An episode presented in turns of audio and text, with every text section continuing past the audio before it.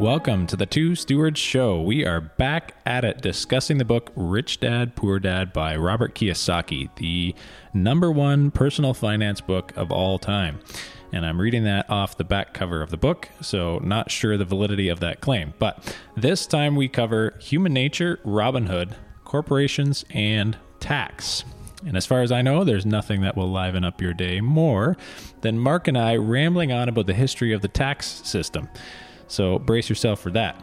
If you're looking for tax advice, you're tuning into the wrong podcast. Please consult the appropriate professionals. But if you're looking for some insights on how to structure your financial affairs wisely, especially when it comes to tax and corporations, then tune in. As always, you can get in contact with Mark over at Joy Hill Property Management, uh, joyhill.ca. He's helping folks to set up and manage short and midterm rental properties. Myself, I'm at Good Stewards Inc goodstewards.ca. Our services help you source the right rental property, develop quality rental units, and source amazing tenants. And if this episode thoroughly discombobulates you, then please feel free to reach out. Send your feedback to hello at twostewards.ca. That's T-W-O stewards.ca. And now, on to the show. Hello and welcome back to the Two Stewards Show. This is Mark and I'm here with Brent. Hello, everybody. And we're doing our second episode on the Rich Dad, Poor Dad. So, from time to time, we're going to do a book review of uh, books that have either influenced us or um, other folks in real estate. And Rich Dad, Poor Dad is uh, one of those books that most people uh, will cite as having influenced them in, uh, in some degree.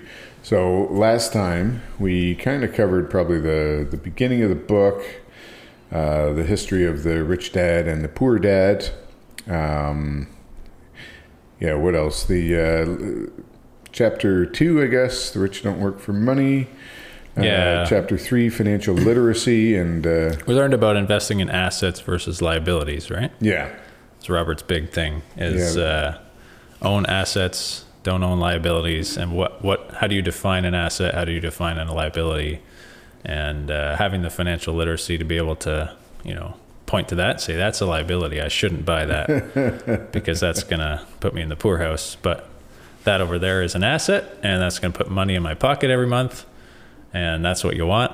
Um, an asset something that puts money in your pocket every month with minimal labor or contribution yeah. from you right? So that you can build your wealth over time. So Again, we don't necessarily agree with everything Robert says, but we pulled this book off the shelf after what it's been sitting on the shelf for probably 10 years. I don't know how long ago you read it, but not that long ago. yeah. But it is uh, a huge mindset shift for a lot of people um, to just uh, step back and look at the system that we live in. Yeah. And say, okay, well, why is the system set up like this? And if it is set up like this, what can we do? Um, how know, do we use that wisely? Yeah. And uh, how do we react to the system? Do we just follow along and um, play the games that they put forward, or do we try and uh, deviate slightly? And he's pre- presenting, I think you mentioned last time, it's somewhat controversial when this book came out. Yes. Yeah, people are like, whoa, you can't do that. Yeah, because it, it was encouraging people to take risks, I guess, unnecessary risks. Yeah. And uh, deviate from that sort of, well, I mean, the what the, the path of the poor dad, I guess, that um, typical path of yeah. get a good education, get a good job with a big company or the government. Yeah. Um, with good benefits, and then you're, you're set. So just quickly, like the just to refresh. So the poor dad is Robert's actual biological father. Yeah, he's highly educated. He's got a job as a professor, um, and then his rich dad is his friend's father, who he spends a lot of time with. Mm-hmm. And this guy is an entrepreneur, and he I think he dropped out of high school. Yeah. Um, so he's not nearly as educated, but he's a lot more financially literate, and uh, he's uh, not in the government, no, and he does sir. he takes a different viewpoint on a lot of things. Um, so, anyways, today we want to talk about um, kind of the next step uh, in this book, where he starts talking a little bit more detail about the history of the tax system, the yep. history of the system. So, we want to dive into that a little bit for people try and explain some of these things. Yeah, taxes. It sounds so interesting. As soon as I see the word tax on like an email or I just like skip. Yeah. I don't know. I'm I'm not an accountant, so I send that off to the accountant and they Hopefully, figure yeah, it out. Yeah. But that is a like you said, figure it out. That's a big um, game. I got a game.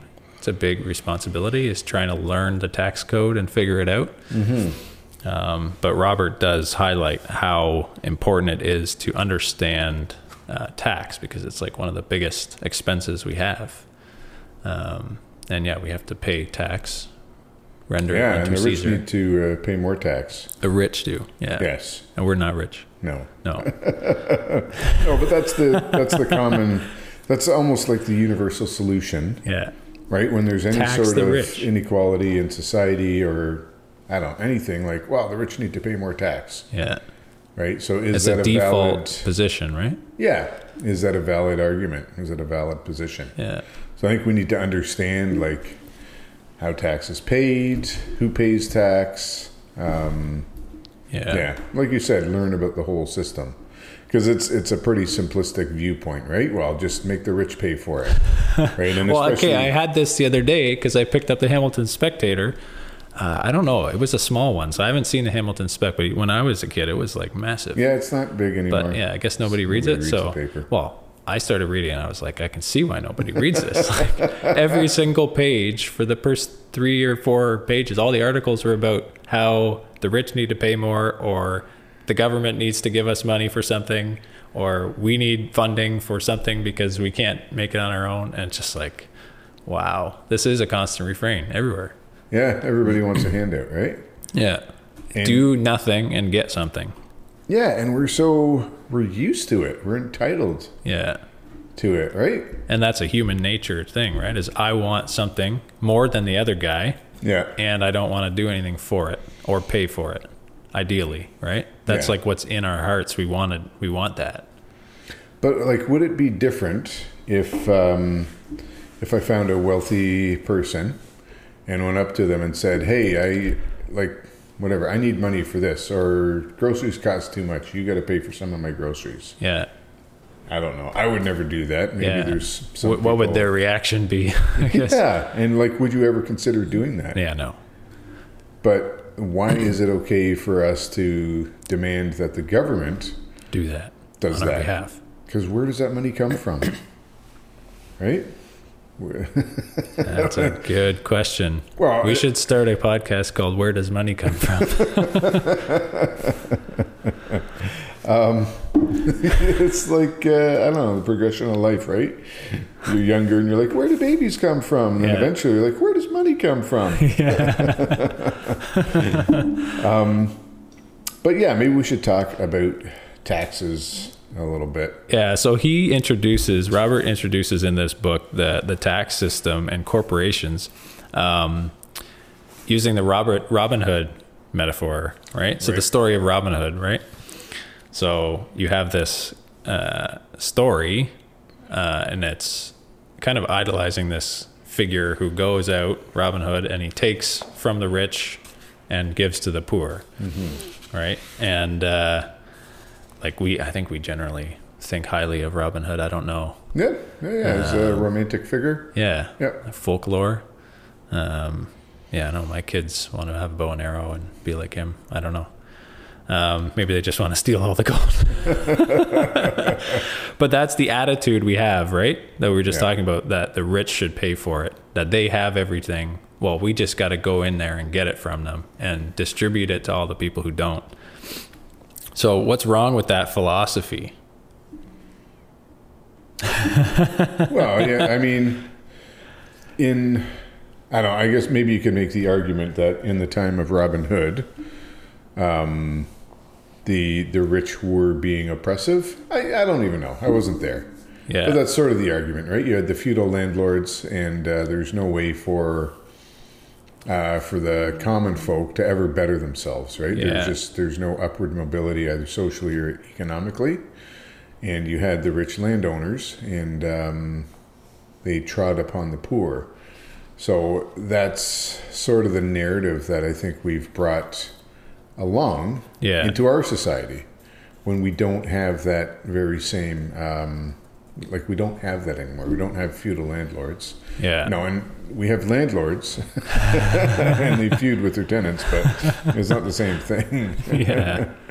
But you have this romanticized notion, this ideal um, of the rich versus the poor, and then the hero, Yeah. right? Who who comes and solves that, and like I don't know, there, there's a whole lot of psychology around sort of uh, the, the hero hero's journey, and especially for kids, it's very important for them to sort of go on that journey themselves Yeah. um, as a hero. And you could even argue in our lives, right? You want to be a hero for your family or Yeah. for you know that that's a that's a whole other other topic. But um, and and there's yeah, that's that's sort of a good archetype, I think. But we apply that in in the wrong situation sometimes, right? With the wrong information.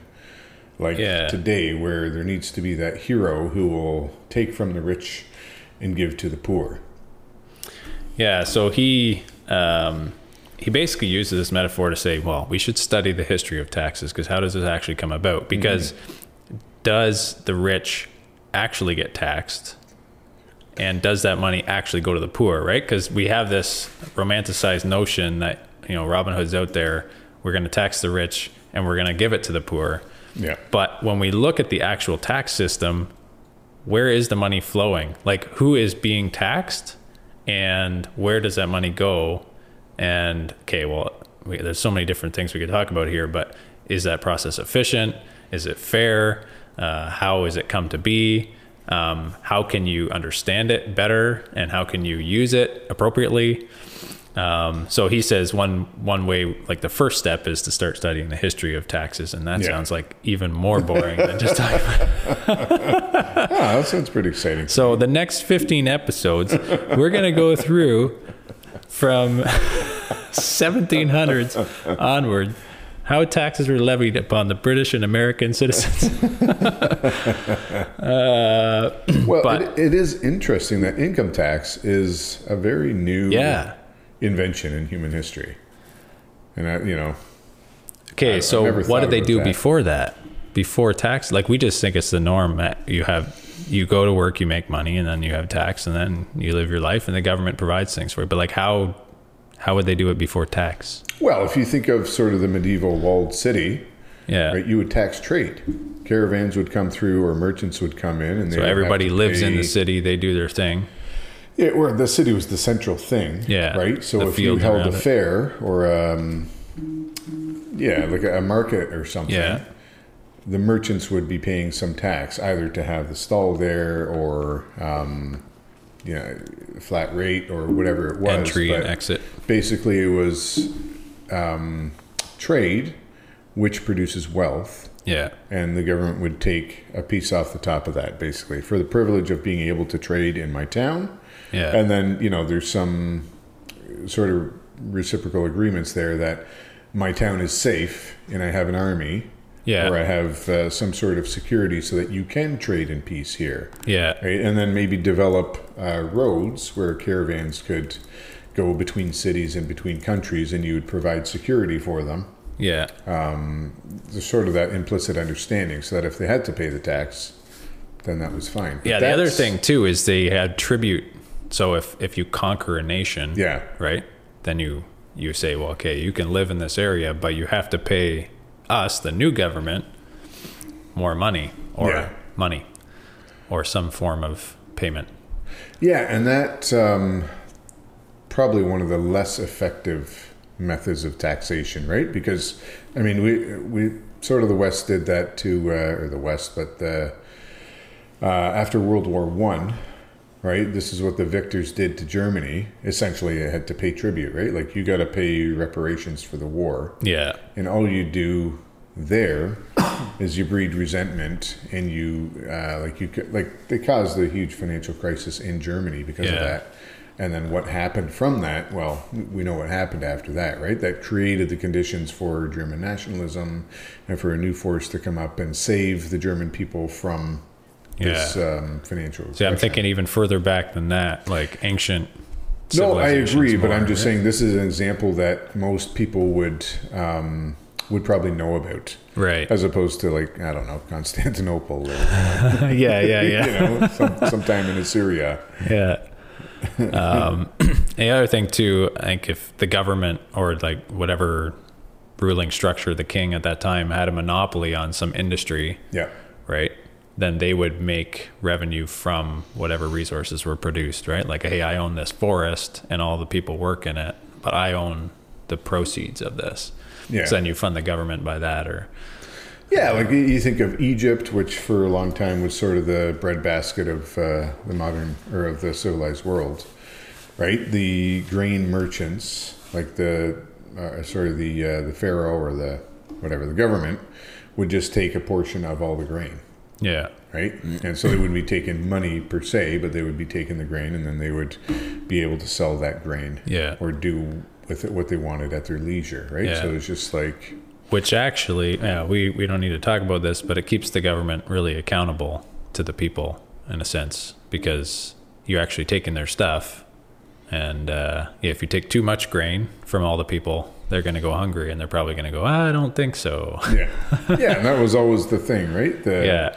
In the lean years, Give what and take. happened? Yeah, the give and take, and keeping the sort of the populace happy, right? Yeah. So how did taxes come about? Well, that is the history there. Um, he goes through it in the book. Uh, what is this? Chapter four. Um, so he said that taxes were never really a thing, but occasionally temporary taxes Income were taxes, levied. Yeah, yeah. income taxes. Yeah, di- like directly tied to whatever income you earn, you Yeah. have to pay tax. So, but occasionally, he says, occasionally taxes were levied in order to pay for wars, right? So then you say, okay, we're going to do this big um, attack on this place over here. So everybody chip in, give us a little bit of money so we can go and uh, expand our authority and our nation. So, income tax as uh, a permanent levy on its citizens, that didn't happen until 1874. So, like you said, pretty recent. Um, and in the States, it's saying here it was 1913. Right. So 1874 in England and 1913 in the States. So we haven't had tax, like we have tax for 100 years in the US, which is uh, fairly uh, new concept. Yeah. Um, and most of the people at that time, you think about it, were anti, like they were opposed to this measure, right? They didn't want income tax. Um, and I think most people now probably don't want it either, but they can't see a way without it. Yeah, but initially, who paid that tax? The rich. The rich. Yeah. Well, That's what it was, said. right? Yeah. Yeah. It's like, don't worry. This is just a tax on the rich people. Yeah, so that that's how they. Yeah, because if everybody's anti-tax, the only way to sell it to people is to say, "Look, we're going to tax the rich. We're not going to tax everybody. We're just going to tax those people who have lots of stuff." So that way, you can get like a mass of people, right? You get make this idea popular to everybody in the country by saying, "Look, you're uh, suffering on hard times. You don't have as much as that guy. We're going to make that guy pay for these services." Yeah. well, okay, I'll vote in favor of that, right? And then eventually this becomes law, and that was uh, the adoption of the Sixteenth Amendment. And um, yeah, so Robert um, kind of goes through this history really, really quickly, um, and he kind of he's saying, look, okay, the rich were originally intended to be taxed, Yep. but what actually ends up happening is that the middle class is the ones who are taxed because the rich, they find a way to outsmart the system and they create corporations. Well, because it's income tax, right? Yeah. So it's Tax total income on that income. you're, yeah. Okay, let's talk about that for a second. remember. Yeah, you want it? Oh, I love income. No. um, but yeah, so if you make income, Yep. then you're taxed. So who makes the most income? Uh, is this a trick question? Well, yeah, because well, so the poor people don't make that much income. Okay. But as didn't you know go you up, middle class makes more income, right? Upper middle class. So who is in the upper middle class? Like doctors, Yeah, doctors, lawyers. lawyers. I mean, people might argue and say, no, they're the wealthy, but not. No, I wouldn't say. No. Not if you look at total wealth distribution. Yeah. So upper middle class.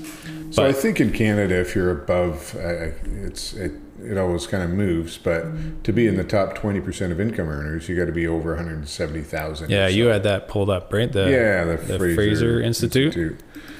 Which is a little bit outdated, I think. But Who was Fraser, anyways? and why did he have an institute?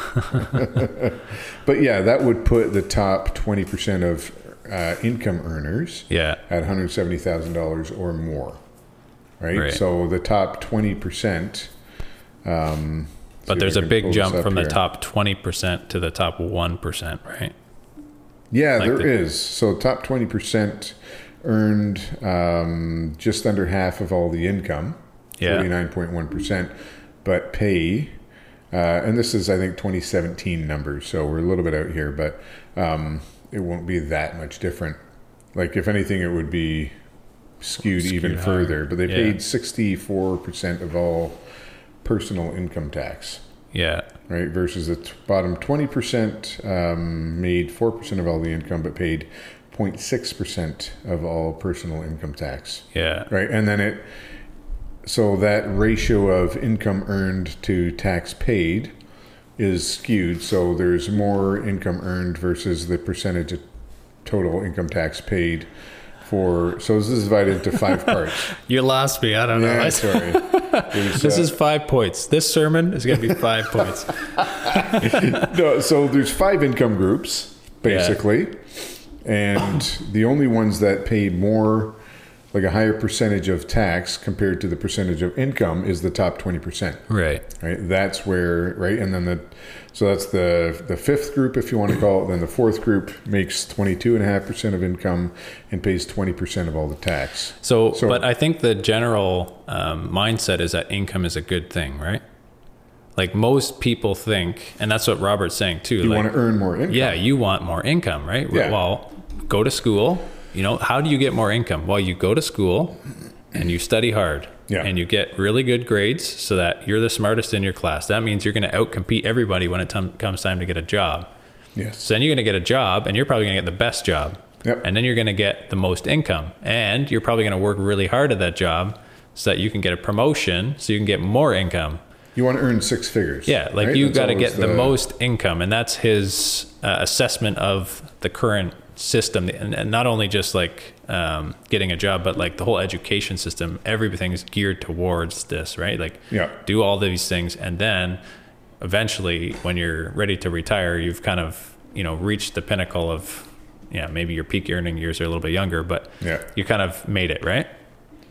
But when it comes to taxes, like income is not income is taxed, right? Income Yes. is sorry, income is not income is taxed. Yes. Personal income. Personal income. Yeah. So if you have more income, you pay more tax. And that's where uh, well, who does that benefit? yeah, well, benefits The government. yeah. right? I mean, you you can make the argument that it no, it benefits everybody because, you know, in a perfect world, the government takes in tax, pays a little bit for administration, uh, you know, the bureaucracy, and then that money goes back out. Um, well, it'll pay for healthcare, for Yeah. security. For that's how they generally sell it too, right? Yeah. We're going to do more taxes, but you're going to get this and it's going to be great. Yeah. Um, but we have to remember well, A, we don't have a perfect system. We have a massive bloated bureaucracy. Yeah. which takes a ton of tax dollars. Um, and like the government doesn't add any value, Yeah. right? Other than, I mean, well, because it's getting worse, right? Healthcare, like you can argue for some of the services that we have. Yeah. Military, um, I mean, like there's value to having having a governing structure in your country to ensure stability and yeah, I mean, enforce the law. there is the argument that Right. really the government should exist to enforce um, property, rights. Yeah, property rights. Yeah, and that's one of sort of the basic. I think that's more like Austrian economics. But you're yeah, you're talking about the services that the government provides. They don't necessarily add value because you're taking money from someone else. Like you're taking money from the citizens and you're administering a service with a large amount of uh, waste or bureaucracy involved, and you're Yeah. not you're not incentivized to optimize that system because you can just tax more. Yeah, I mean, so originally going back to the sort of the medieval walled city, um, the government would take tax, and as long as it was reasonable, people could would continue to trade there because they knew that it was a safe place, right? There was safety; they could they could do their trade there, and that would all be good, right? Yeah. And we've so security that was the primary and uh, upholding of property rights for whoever had property Yeah. Um, we've added all kinds of necessary things to that, right? So healthcare, like Yeah. yeah, I'm in favor of uh, universal healthcare administered efficiently, which we don't have. But then there's all sorts of other things that creep in that we need, right? We Yeah. have to have, yeah. and like you're talking about the you're reading the Spectator. and everybody wants a handout because yeah anytime something happens well Yeah.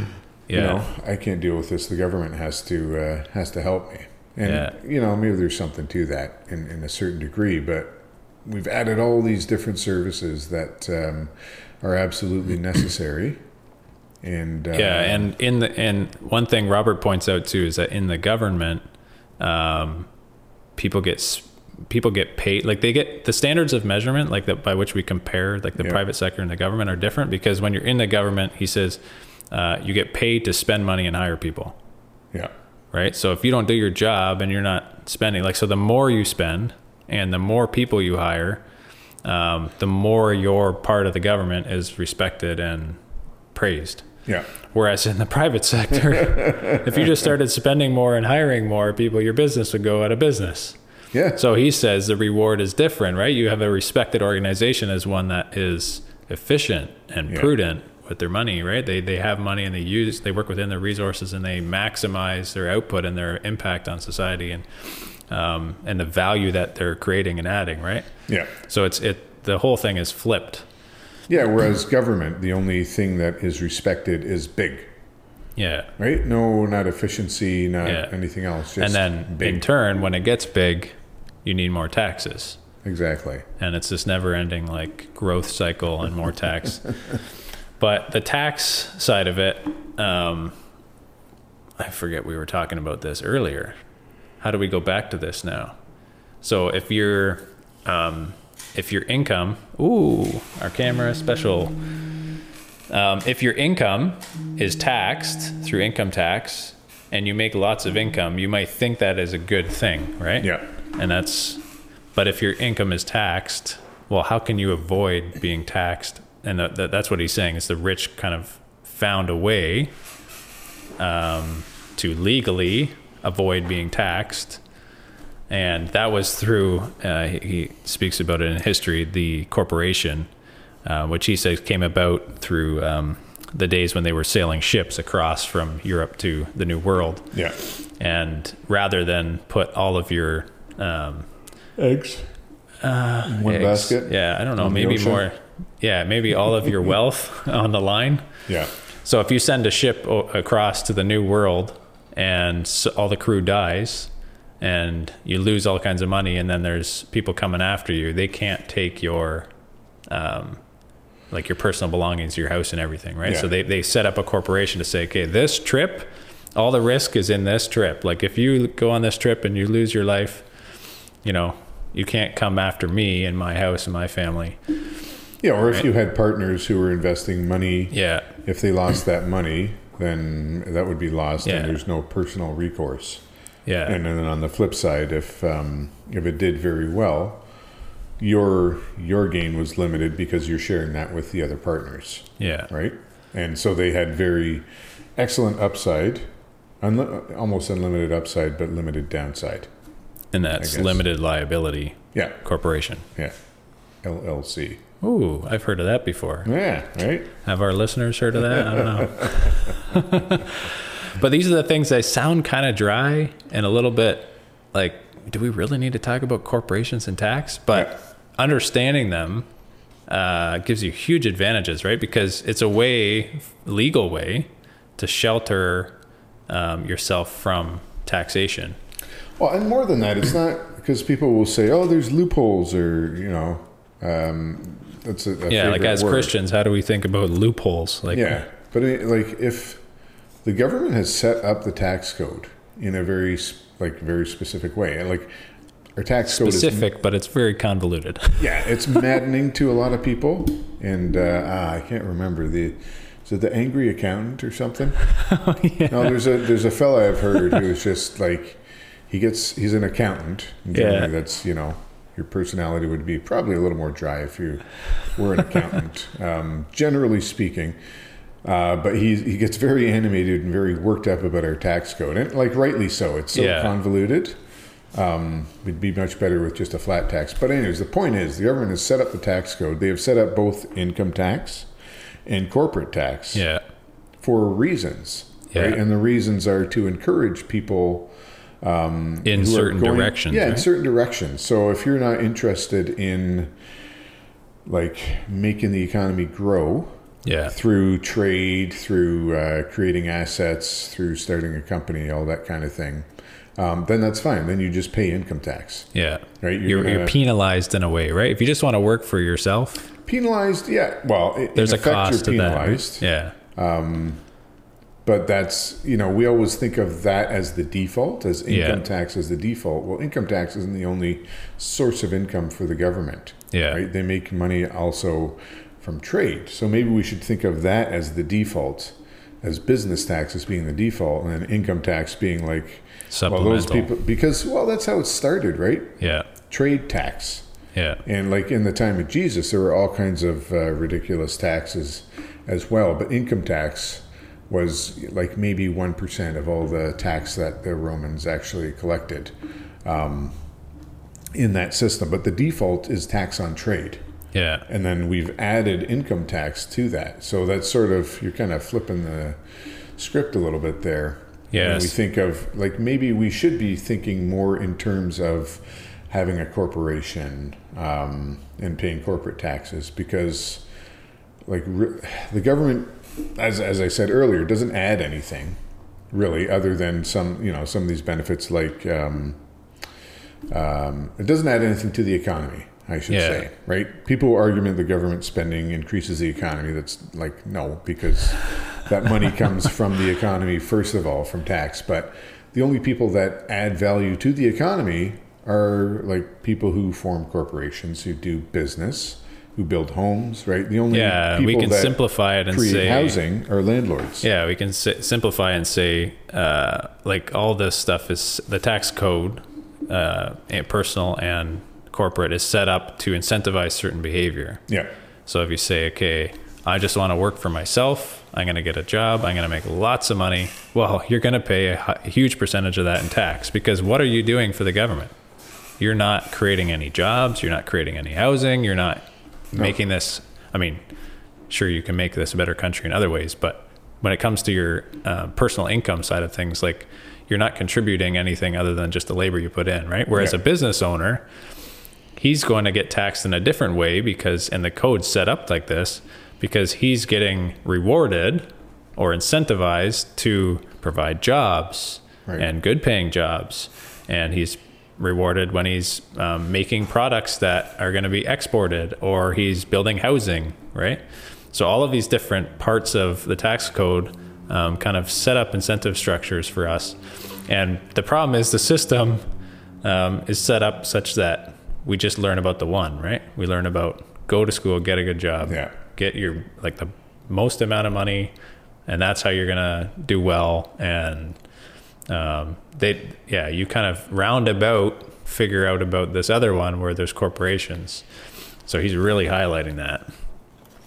Um, where's this awesome one? Which one sounds harder to you? Page 191. Work hard, pay 50% in tax, save what is left. Your savings then earn 5%, which is also taxed. Or take the time to develop your financial intelligence, harness the power of your brain and the asset column. So, Uh, for most people, it's number one, right? Just Yeah. go to work and get taxed.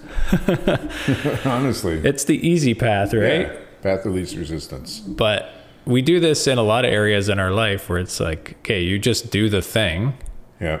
even though it it's moderately difficult or like it stresses you out, but you don't sit back and think, okay, how can I actually make this process easier and spend a couple days coming up with a way to do it um, repeatedly easier, right?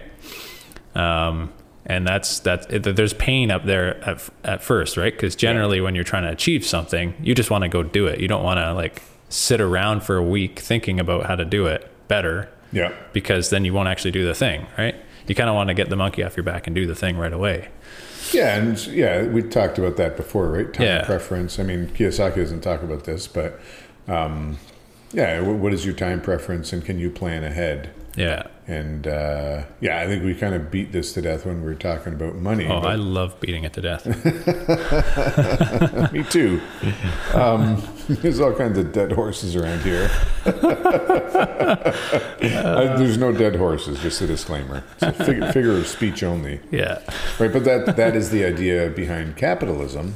Because, Yeah. You know, maybe that's a dirty word, but um, is is essentially making capital, saving some of it, and then risking that in Yeah. some kind of endeavor. So, and usually that requires planning and forethought. Right? We've talked about like you know the old old days building a mill. Yeah. So instead of just growing grain and then eating it, Like grinding it by hand and making bread and then eating it. Yeah. yeah, you build. You have to pool your capital with others, build that mill, and then all of a Which sudden takes you've got- 40 years to pool all that capital and build Yeah. it. A lot of sacrifice. Yeah. But it makes a lot easier once you have a mill. Yeah, and it makes a big difference in everybody's life. Yeah. And that makes everybody's life better in, in that area, yeah. right? Uh, which, again, the government can't do.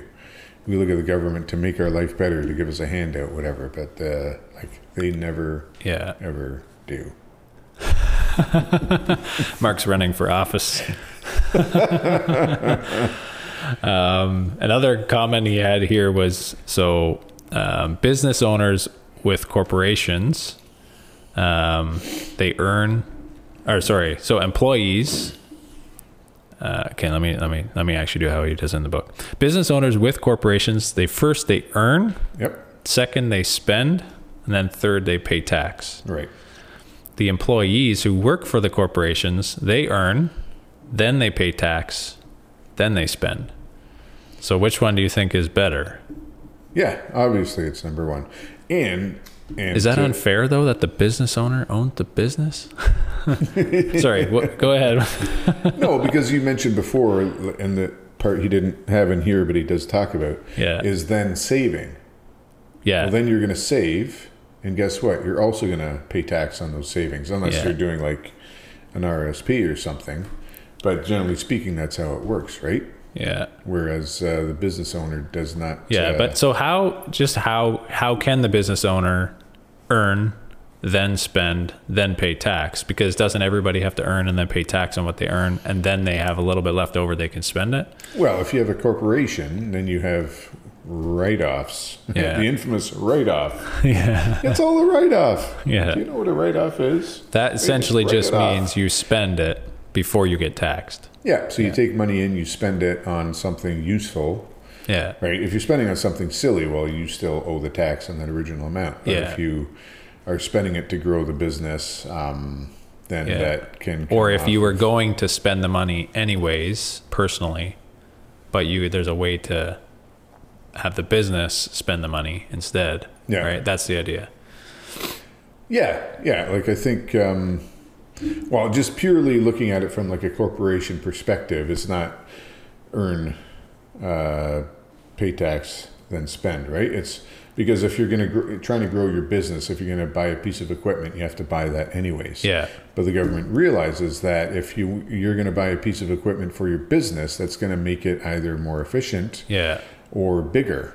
Yeah. So which is good for more- them. Yeah, employ more people who are going to pay income Yeah. tax. So you're rewarded for that behavior when you're earning inside your business in, or inside your corporation, and then you're spending it on things to improve your corporation because the government's going to benefit ultimately from more people being hired and more product production.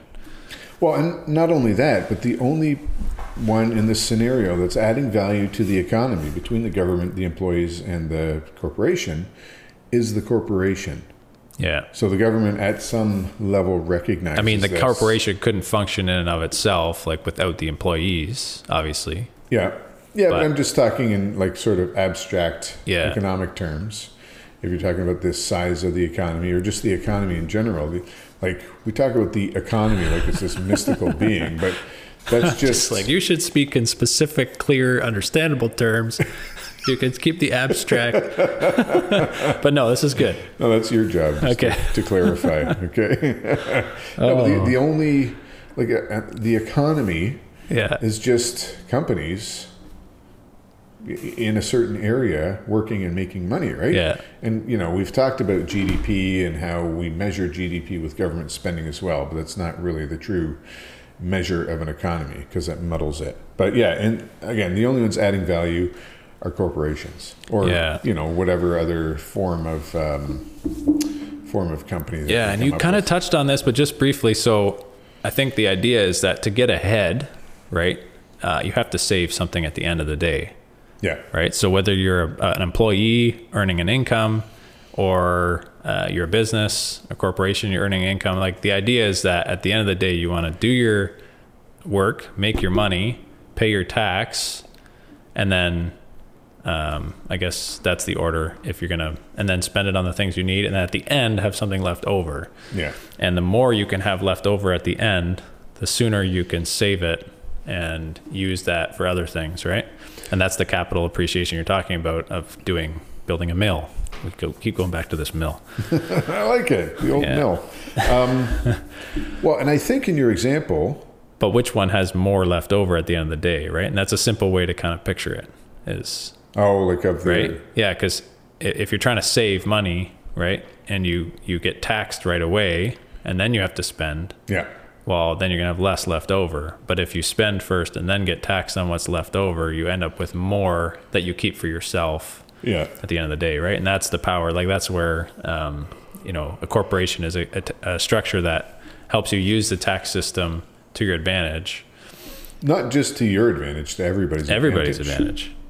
And the only reason it's to your advantage is because it's to everyone's advantage. And that's how the code's set up. Yeah, exactly. Are we making So, this simple enough for people? I don't know. People, Oh, man. people can email in their complaints. We got a department for that. and we're hiring. It's actually expanding, you know? Okay, so a couple points. We have No, to I think tax our listeners. we could find a way to do that. Every download. No, I think you summarized it well, right? That I can't remember what you said now, but um, basically that it's good for you because it's good for everybody else. yeah. And Yeah. so incentivize that behavior. And when you look at it like that, then all of a sudden it's like, okay, so paying less tax it is not like it's not a bad thing, it's a good thing because who is spending will sorry, with the savings that are left over in each scenario, the employee or the business owner, like what happens with those savings? Yeah. I would argue that the employee is more likely to save it in a personal savings account of some kind, whereas the business owner who has this experience and uh, like looks at that not just as like oh here's a lump of money that I better hold on to for retirement Yeah. it's like I can turn this into something else I Yeah. can go and spend some of that or all of that Start um, another wisely business. start another business or increase my business and just make things better and again that's better for everyone because now you have more people you know if it's all about uh, increasing tax revenue then you need to incentivize uh, corporations. Yeah. because that's how you get more tax. Is not not by just income earners paying income tax. Second point on a little rant. Well you talked about Out of five, second point out of five. um, oh you said oh you should run for office right? And um, you know i was just thinking I didn't mean like run from office. I meant run no i would run for office. office, Okay. well nobody ever gets elected and maybe previously this this could have been a platform thing but you never see this on a platform now is i'm going to make the government more efficient Yeah. i'm going to cut we're doing austerity measures Yeah. um, all this stuff right whether you're a conservative yeah. quote unquote or a liberal or ndp whoever um, no like when it's election time it's all how are they going to spend money Yeah. right? So what's the best way to? It's not a question of should we spend this It's, money. it's how not even that. It's how can I most popularly spend the money? Like, Well, how can I spend the money to get the most in- people to vote for me? Yeah, that's that is the idea. We see it. right through it. Uh, no, people don't. Oh man, unfortunately. They But don't yeah, listen to the podcast. they- I mean, we're working on it, Brent. Okay. We're getting there. right? But whether, yeah, it, it drives me mad, whether you're conservative or, or not conservative, right? It's how do we best spend the money, which really Yeah. just means how do I best spend it to get elected, not Yeah. best for the country. Yeah. Um, and but people realize that nobody is going to get elected on an austerity platform or uh just a responsibility Yeah. Platform. And the only time that stuff ever happens is when it's inevitable and it has to happen, and then it doesn't matter who's in office, right? When Yeah. you look at um, you know Italy or Greece or, or any of these countries it's a that have disaster. yeah, but when like when push comes to shove and they go broke or they default, then whoever's in office has to do this. Yeah. Right? Either they quit and they let someone else do it or they bring it in. And it doesn't Yeah. matter what their political persuasion is because at that point it's they have to do it. Yeah. But um well, okay. that but this is part of the problem. Almost done. right? is that- Maybe. No, but nobody will vote for someone who's uh, promising cost cutting. no. But that's the problem. It, the people will not vote for that. Yeah. So then what's a politician to do, right? Do you just go on a false platform and then Relinquish control of the money. yeah. See yeah. if that goes. But anyways, this ties back to real estate because so Mm-hmm. Robert's. Um, uh, I guess we kind of introed the whole book by saying that this book has impacted a lot of real estate investors, right? yeah. and um, there's a reason for that and and like there's many reasons in the book that he kind of gives like it, real estate is an asset it's not a liability right so if you buy a property it could put money in your pocket every month so Yeah. that's an asset um, so if you you save up this money you buy a rental property that generates money for you every month well that's great right? Because you're on your way to financial freedom or um, but then also the concepts around um, tax and corporations. So there's benefits that um, are kind of built into real estate. And uh, we can get into this in a lot more detail but just from a high level um, owning a piece of real estate um, has uh, advantages from a tax perspective because um, like we kind of touched on right if you're the government and you think about it i want to incentivize uh, the creation of housing Yeah. well, they reward you for owning um, real estate. So you can actually depreciate the value of your property over, um, like you have capital cost allowance. This is getting a little Wow. bit technical, and I don't even know all I these don't things. appreciate that at all. Uh, but yeah, needless to say, it's an asset class that is uh, offers a lot of tax advantages. Did we talk about that on the why real estate episodes? You can go back and listen to that. Excuse me. We didn't we touched on tax. We didn't get into it That's too it's much. so fun. yeah, just uh, eyes glazing over. Um, but so that's like you raise another important point, or touched on it about uh, buying real estate, creating housing, right? Who creates housing? It's Yeah. not the government.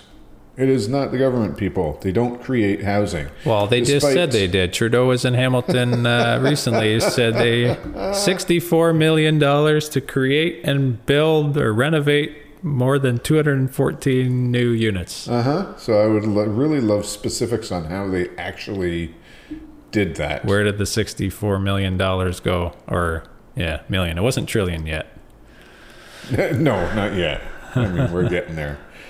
Uh, yeah, I don't know if you want to get into any of those specifics, but But your point is they didn't suffice it to make. say they didn't do anything. Yeah, They rode on the back of private investors who saw this deal through, and Yeah. they did contribute a little bit of money. I, what was it for?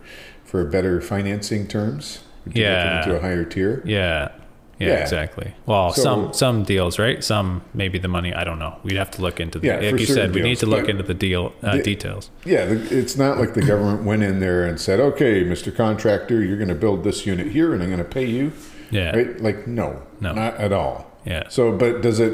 You know, what's more popular to say? Like, we invested money and created 214 housing units, or we were sort of on the edges of this program and we helped improve financing options for developers, and therefore these units are getting built. Although these units would have got built anyways. Yeah. Like that's not a real great Yeah. announcement, right?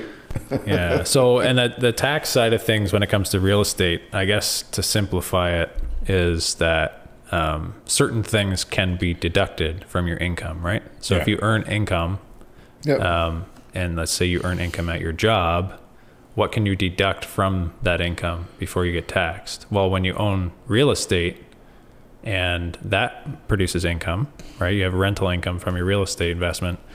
You obviously have expenses, but some of those things can be deducted yeah. before you pay tax, which as a huge benefit, right? Over especially over time Yeah. as you start to look at um, your cash flow over year over year to say, look, okay, well, I'm- would have spent this much in tax, but I could deduct all of these other things before I had to pay the tax. Yeah. Well, then I have more left over for the next year.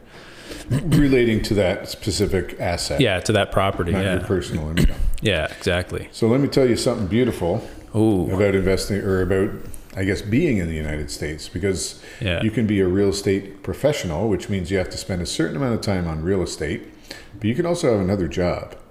And you can take the deductions from your real estate and apply it to your personal income. Yeah. That's huge. That's huge. Yeah. Amazing. So you have people who don't pay a lot of pers like they can still work a job and they end up not paying very much uh, income tax at all because they're producing deductions from and the like the the the system is is much uh, in my opinion set up much better In the uh, States, you mean, in the states Canada. for deductions and so forth Yeah. um, you know you lose some of that as uh, like as a foreign investor you don't get all of those benefits yeah. it is still overall better, but um, ah, just imagine if we had that here.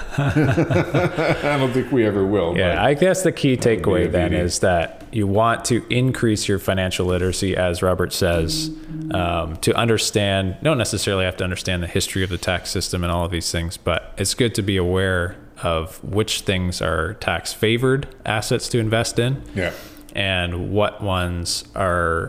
Uh, or what sources of income are going to penalize you the most, and that is your job income, as uh, counterintuitive that as that may seem, right? yeah. Um, so yeah, educate yourself about this. that's a huge point, though. Once you understand that, right?